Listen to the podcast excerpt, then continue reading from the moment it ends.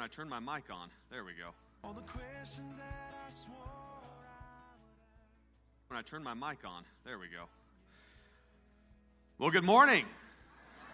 It is great to be here again. It's always such an honor to uh, be in this pulpit. I, you, you know, the church is near and dear to me. I was, uh, well, all but spiritually raised in this church, and my parents started attending here when I was 14 years old, and so it's always it's always an honor for me to be back.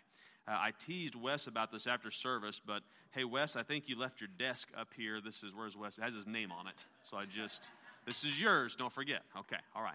Want to make sure, unless it's uh, Sim. Unless it's, there's is there a Sim in the house? No. All right. Way to start off with a bad joke. Okay, that's great for the Holy Spirit to work. Excellent. Speaking of the Holy Spirit, He is already, whether you woke up this morning and thought about it, whether it has crossed your mind or whether it has not, you may have, you may have thought that you're the one that put the pedal to the metal and made your way out to here, out to this place on your own.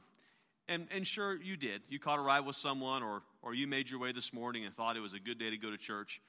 But behind the scenes, God is doing something in your life, and you're not here by any happenstance or some crazy circumstance, but you're here because God has allowed you to be here this morning. And anytime that you can be in a church hearing God's word, for me or anyone else, or, or in your room reading the Bible, that is a great opportunity to hear from God. He is always trying to speak to his children, to communicate the message of his love to you and through you to change the world. Amen. But in order to accomplish all that God has for us in our lives, there is one small truth that we need to be sure that we, as believers, really, really, really understand. Bad attitudes stink. Bad attitudes stink.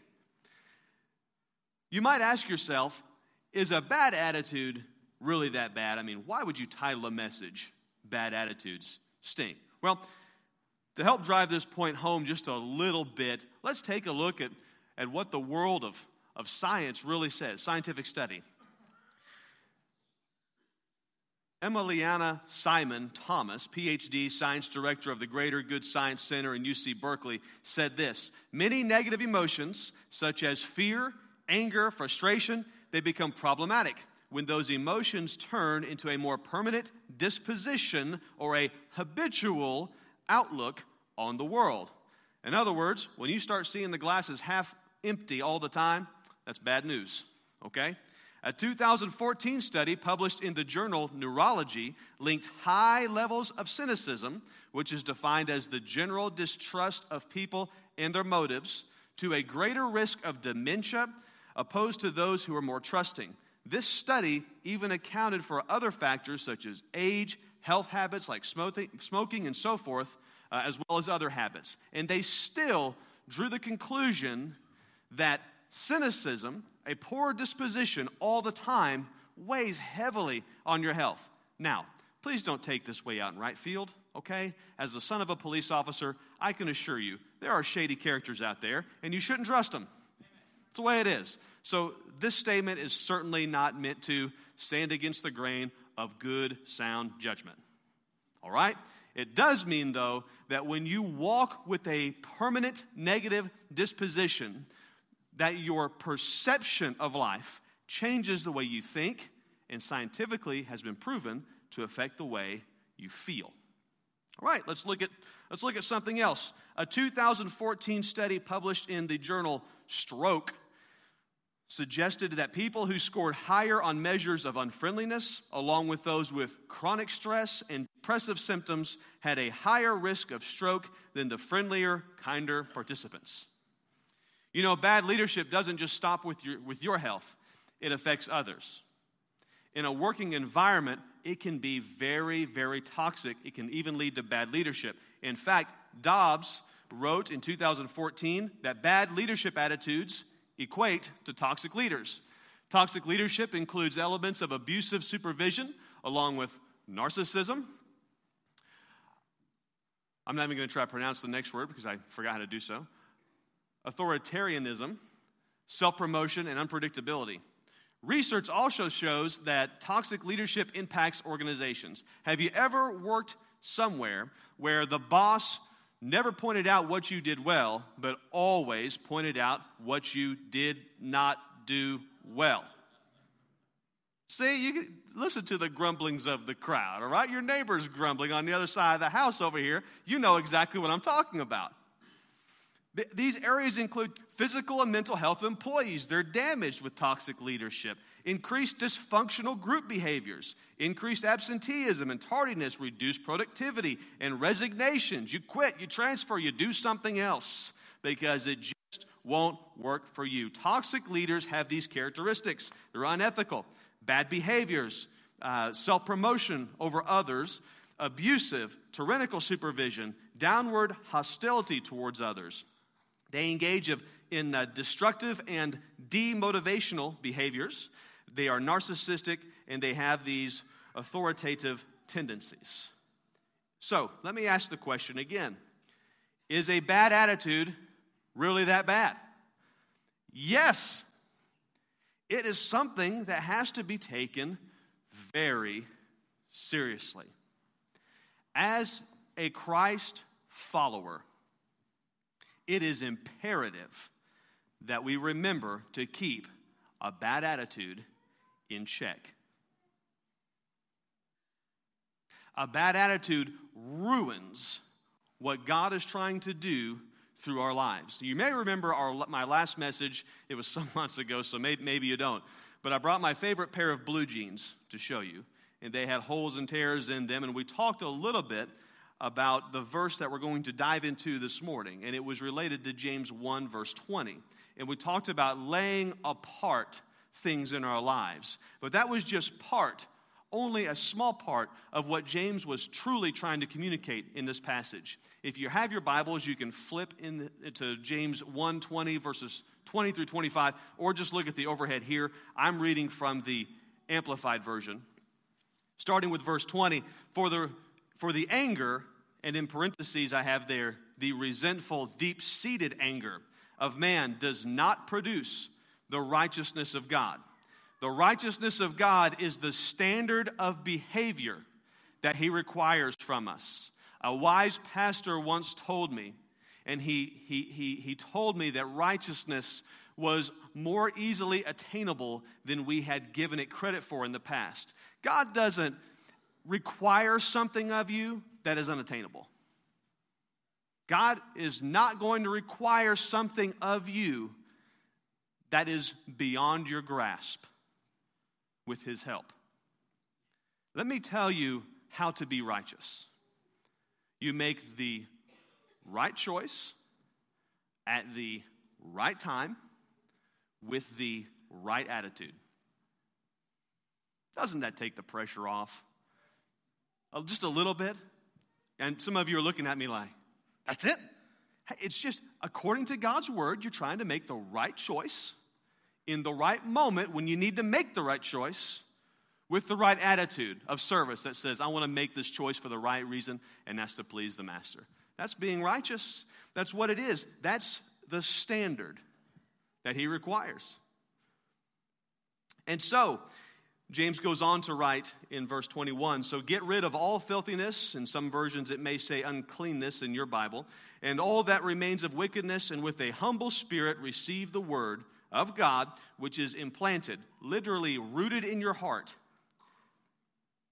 which is able to save your souls. But prove yourselves doers of the word. That means actively and continually obeying God's precepts, and not merely listeners who just hear the word but never fully internalize its meaning, deluding yourselves by unsound reasoning, contrary to the truth that you have learned. For if anyone only listens to the word without obeying it, he is like a man who looks very carefully at his natural face in a mirror. For once he has looked at himself and gone away, he immediately forgets what he looked like.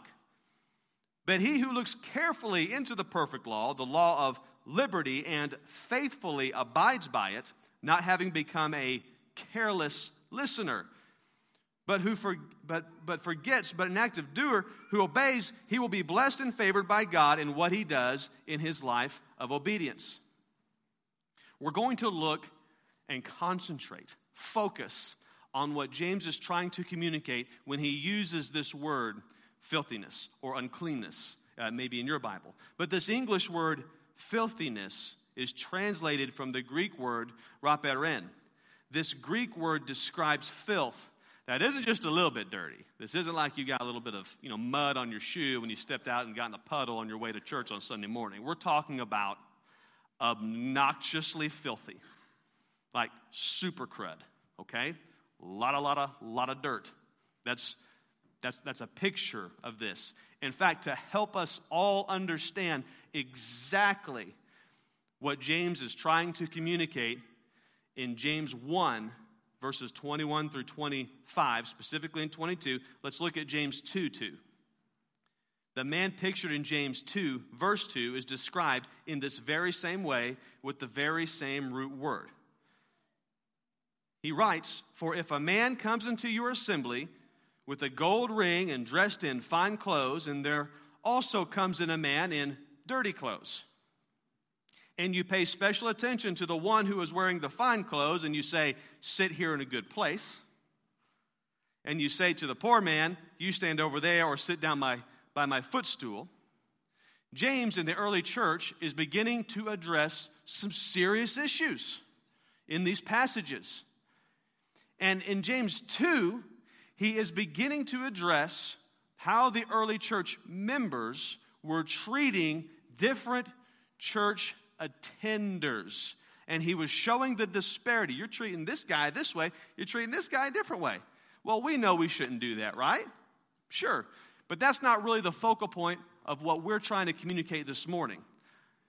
The same, the same verbiage, the same words that are used to describe the poor man here in James 2 2, 2 3, is the very same verbiage that he's using to describe a poor attitude of a believer. Are you with me so far? It's the very, it's the very same. James was describing two different categories of people those who were those who are nice in appearance, those who are dirty. He uses this, this Greek word to inter, interchangeably between James 1 and James 2. And so to help in the understanding of James 1.21, the picture of James 2, 2 by use of this word is one whose clothing is encrusted with filth, emitting a noticeable odor to everyone around. You know, nothing stinks worse than leaving a bad attitude as your sin as a believer. Do you know why? Because it stands against the grain of what God is trying to do. This same word, raperen, is used in James 1:21 when he describes believers who have these bad attitudes. Now, let's lighten up for just a moment. How many of you enjoy cartoons? Oh, be honest. There's a lot more than five or six. Oh, the whole house should be doing this, okay? Come on. Don't make me the only one. I see your hands. Thank you. You know what? Some of my favorite, my favorite cartoons, even to this day, are the Looney Tunes. I mean, Bugs Bunny, Elmer Fudd, Daffy Duck just will leave. Foghorn Leghorn will send me rolling across the house, okay? But there was one character in particular that I always enjoyed. I try to watch it if it's on Cartoon Network. I'll have my kids, you know, they I try to convince them that they need to watch it so I can feel better about watching as a parent. So I'm kind of impressing my childhood upon trying to live through them again, you know? But there was one character who really smelled. Do you remember his name? Pepe Le Pew, that's right. Pepe, there he is, right there in all of his smelly glory. Look at him with the wilted flower in his hand. Pepe was always chasing this cat. Okay? He had the hots for this feline. That's what was going on. And he's chasing this. And if you remember, he would try to catch her and he would squeeze her and hold her and say, Oh, baby, mon chéri, and he would try to kiss this cat, you know? And this cat the whole time was going, Meow! you know, giving him the claws because why? Because he stinks. He smells, man. Are you kidding? He's a skunk crazy thing, but he's French, so he has a way with the felines, right? So he's trying to So he's trying to date this, this cat, and often he would race to get her. And when he would race, he would, he would go flying through the streets of Paris. And you would see all these cartoon French characters pointing at him and saying, Run, le pieu, le stink, le whatever, you know, and they would hold their noses and they would grab something in this cartoon. Very often, they would grab something like this. You should have been handed something like this, at least some of you possibly, if there were enough left. These little clothespins. And, and you would see these characters take this clothespin. I wouldn't try this at home, okay? And then they would stick it on their nose to give the illustration that that scent was lingering and it was powerful and they would fall over and turn green. I mean, it was pathetic. And they would use these to try to stop the scent from going up their nostrils. I want you to remember the things we're talking about today and take this home with you. To remember that bad attitudes from believers really do stink. They ran from him because of his scent. And while that's a silly illustration, that is what other people will do to Christians when they see you coming, when they see us coming, when we're supposed to be a child of light, but all we do is walk around with a cloud of darkness over our heads. Nobody wants to be around that. In other words, when a believer is pessimistic, downbeat, negative, uncooperative, gloomy, cynical, and so forth, man, whew, that stinks. Do me a favor. Do Pastor Chris a favor. Do the leadership a favor. Do the church a favor. Do God a favor. If you, if you go to Walmart or you go to Meacham's over here and get something to eat and you have a bad attitude, don't tell me you go to Highland Assembly. Tell me you go to the Baptist church across the street. I'm totally joking. Just think about it, but no, don't, don't really do that. But in, in all seriousness, don't, don't, you're better off if you're going to walk in doom and gloom and the world's about to shatter and the clouds, the sky is falling and, and they ask you a question and you're, and you're, and you're being laissez-faire about your answers and, and you don't tip a man, you know, when he's bringing your food to your table, listen, don't tell him you're from here. You're doing more harm than good. Now, I'm not the pastor here, so I can get away with saying some of these things to you. So I'm kind of giving you a little bit of the this morning because I had to step on my own toes too. Before a pastor preaches a message, guess what he gets to do? He gets to live it all way before he can communicate it, okay? So while some of this stuff may sound like, oh man, gosh, are we really that bad? Hey, listen, no. It's just that it can come, it can, medicine tastes bad, but it's always good for you. How many of you know what I'm talking about? Okay. So, nothing stinks worse than a bad attitude of a grumpy and pessimistic believer. Nothing. This is why James admonishes believers to put aside this filthiness, these attitudes. So James 121 could read this way. Check this out. In light of what I have told you, it's time for you to remove these stinking, foul smelling, putrid, rank attitudes. What are we accomplishing, you and I, if we accept Christ's forgiveness and then consciously choose to have bad attitudes? I will say this it takes daily determination to stay free from these old encumbrances. You have to choose the right decision. You know, if, it, if my world were like my daughter's, nine times out of ten, she wakes up with rainbows and unicorn in her mind. I mean, she, you know, she's having a party all day long. But life really isn't like that all the time, is it? If we're just being real about it. Life gets tough, life gets hard, and sometimes there are fewer things to smile about. But, guys, on your worst day, God is still on the throne. On your worst day, you are still a child of God.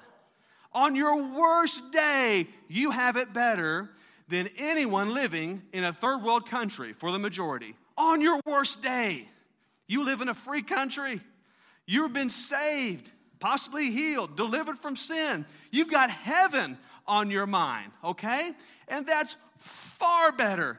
And that should outweigh anything else that you could be going through in your present circumstance. But when it's in your face, it's hard to see past it.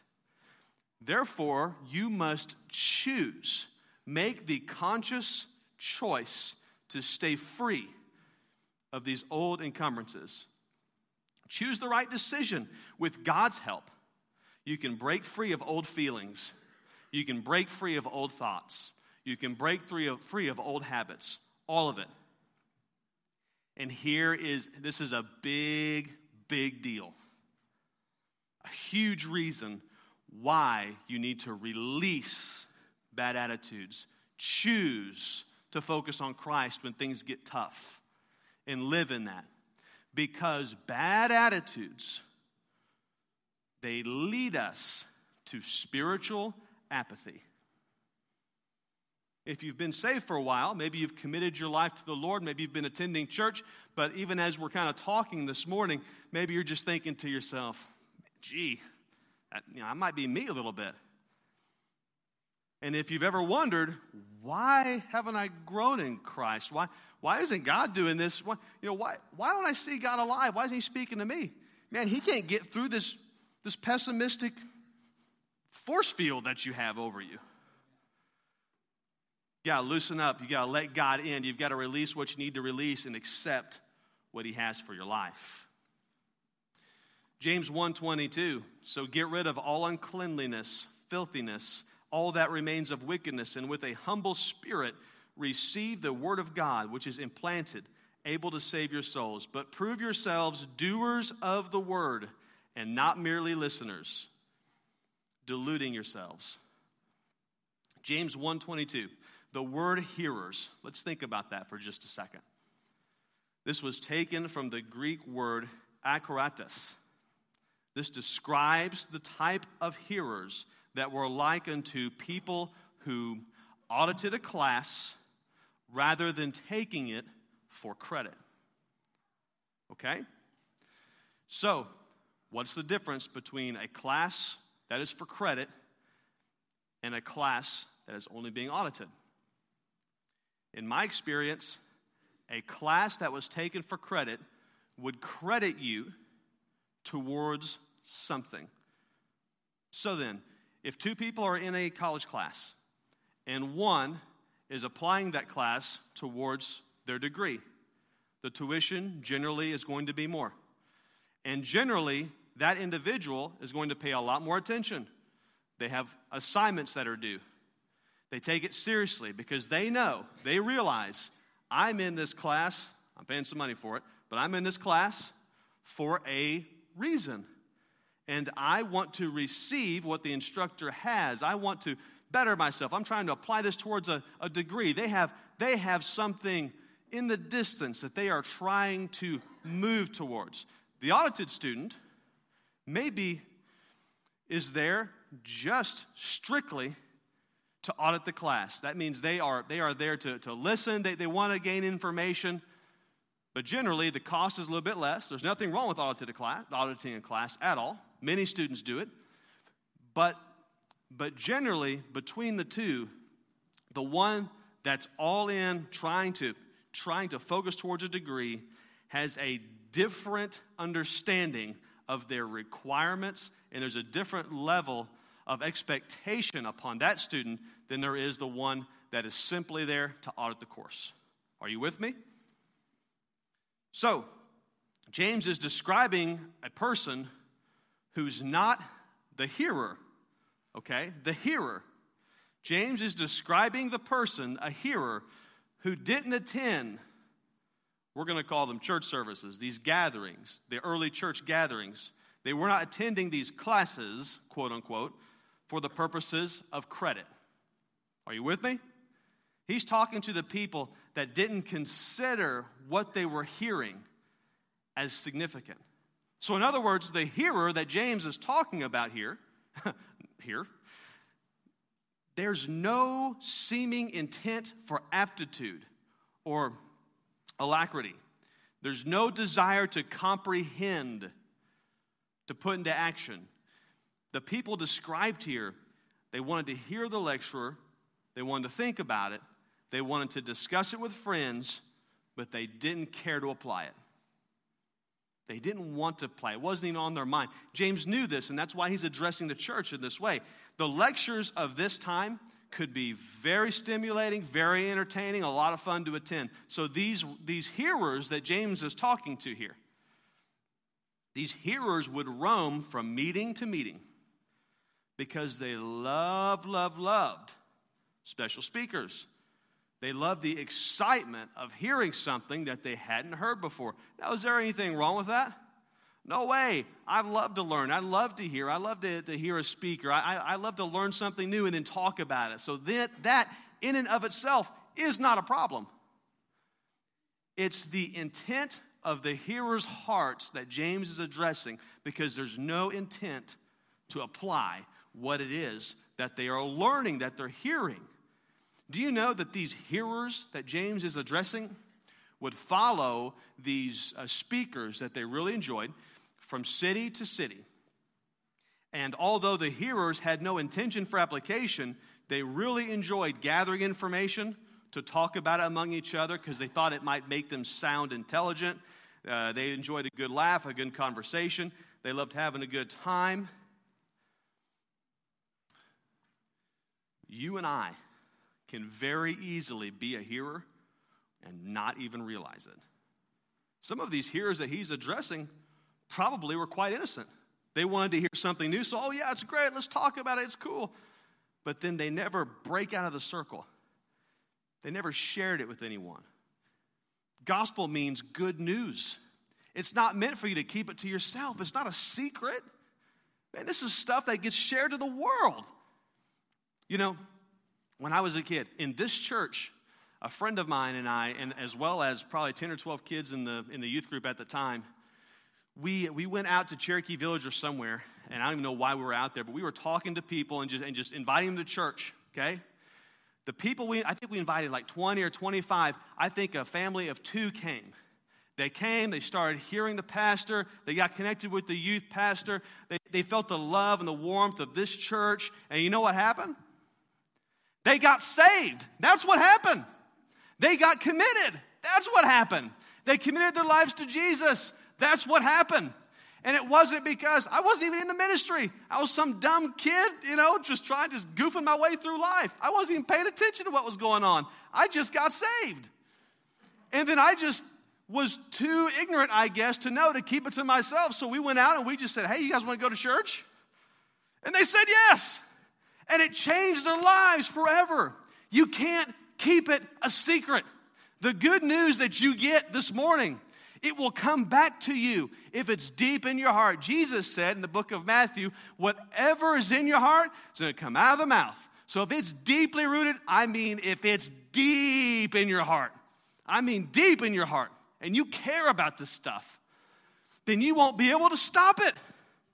You're going to be talking to people. You'll be at the Walmart checkout line, and she's going to be having a bum day, and she's going to say something, and the Holy Spirit's going to quicken your mind something's going to come up right here in your brilliant noggin. And it's going to be something like this Gosh, I'm sorry to hear that. I'll pray for you. We talked about this in church. Why don't you come with me this Sunday? And you know what might happen? They might come to church and they might get saved. What would it look like if you went home and you began to think about the people and pray and offer this to the Lord and say, God, give me one person that will come with me. Give me one person that will say yes. What would it be like if that one person actually came? You double the church, you double the church. Like that. Happened just like that. These are the points that James is trying to communicate. He's saying, don't hear. Don't just hear. That's just part of it. Hear and make it actionable. Just share it. Please don't walk out there with you know big signs and beat people over the head with it. That's going to stand against the grain. Don't take a bad attitude outside. Just, just share it. Just share it. God will anoint it if you share it. You know, being a hearer, which I, I think is spiritual apathy, and you can fall into it innocently, you, inadvertently. You don't even see it coming. And you can become spiritually apathetic.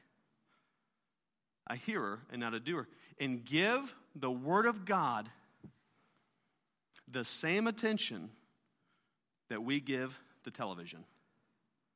When we watch our favorite show, hey, I, hey, I like a good show. Don't get me wrong. I love watching NCAA playoffs. I, I mean, I could go down the line. You know, it, it, I like entertainment. However, we can't treat the Word of God like we're treating a television show. You know what it's like when you and your buddy watch a TV show and you get together the next day at work or something, and you kind of talk about it, wasn't that so cool and everything else? All right. If that's the same way we're treating the Word, there is a, a problemo. But let me tell you something. It is good for us to look at the Word of God together so that we can be challenged. The Word of God is sharp. The Bible says it is itself a two edged sword. It is meant for us to look upon it and to go, hmm, okay, I probably need to change this. And that's okay. It doesn't make us, if you are like me and you have been spiritually apathetic before, I've been guilty of that. If you've had a bad attitude before and you've looked at the glass as half empty and instead of half full, and you've allowed the joy of Jesus to be saturated with the doom and gloom of your world or your circumstance, I get it. I've been there too. You're not alone. But it's what you do when you realize where you're at that determines if you become a righteous child of God or one that acts as repellent towards the Holy Ghost. Are you with me here? The choice is yours. And I believe that this morning, God has already been dealing with hearts like He's dealt with mine. That's what I believe. And I believe that many of you have an opportunity this morning to make it right. And if you make it right, then you will enter in to a chapter of life that is unprecedented. One that chooses decision after decision, time after time, situation after situation, to say, I will choose, I will choose to make the right choice at the right time with the right attitude. I choose to believe in the joy of Jesus more than my present circumstance. God has called you to be the head and not the tail. He's called you to look at the ultimate silver lining in the cloud, and that's eternity with Christ rather than the dark gloom that may be very well in your life. When my father, it wasn't this time a year ago, May 29th, my, my father passed away. When we, when we knew he was in surgery and it was going, uh, it was going bad, we received a call at an outlet mall in San Diego. We're looking for shoes for my daughter. And we left there, found a, I think my wife price lined me a ticket and, and uh, the kids a ticket, and we headed out immediately, as soon as we could. We knew that he had stage four. Now, listen to me, okay? We knew that he had stage four pancreatic cancer before he became conscious again. They kept him sedated for a while for certain reasons. But finally, dad came to. You know, his eyes were dilated, you know, and his hair was sticking up. And so, if you, know, if you knew my dad, you would know he had a sense of humor with some of that. But you know, when he was aware of what was going on, these were the words. He began to look at each one of us when he recognized we were in the room, and he said, Oh, I love you. Oh, I love you so much. And he began to apologize for, for, for, for just crazy stuff. He would say, If I ever did anything, I want you to know, if I ever offended you guys anyway, as your dad or as your father in law or as your husband, I'm sorry. I just want you to know I love you. I love you so much. He kept repeating it over and over.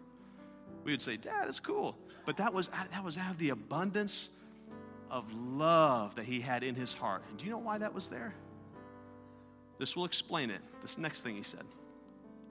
He said, You know what, guys? This is bad news. He said, But I don't lose. This is a guy who woke up. He couldn't move his arms or legs because of the medication he was on. He could barely look around. He had a pump coming out of his stomach. He had a bed sore the size of my fist on his backside. I mean, Catherine, the whole thing. The whole thing. And I have stage four pancreatic cancer. So get your affairs in order. Okay? All of that. He's aware, and he says this I don't lose. If I stay here, I'm with you. But if I die, oh, if I die. And he looked at the sky and he shook his hands and he said, I'm with Christ. I'm with Christ if I die. My friends, listen to my words this morning. You don't get there on your deathbed without making decisions today that say, I will choose to do what is right according to God's word. I will choose now.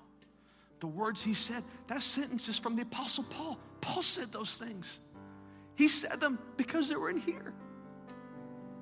You know what I want? You know what God wants? It's the same thing I think you want right now. That when that day comes to you, and it will, unless the rapture of the church happens first, we're going to go.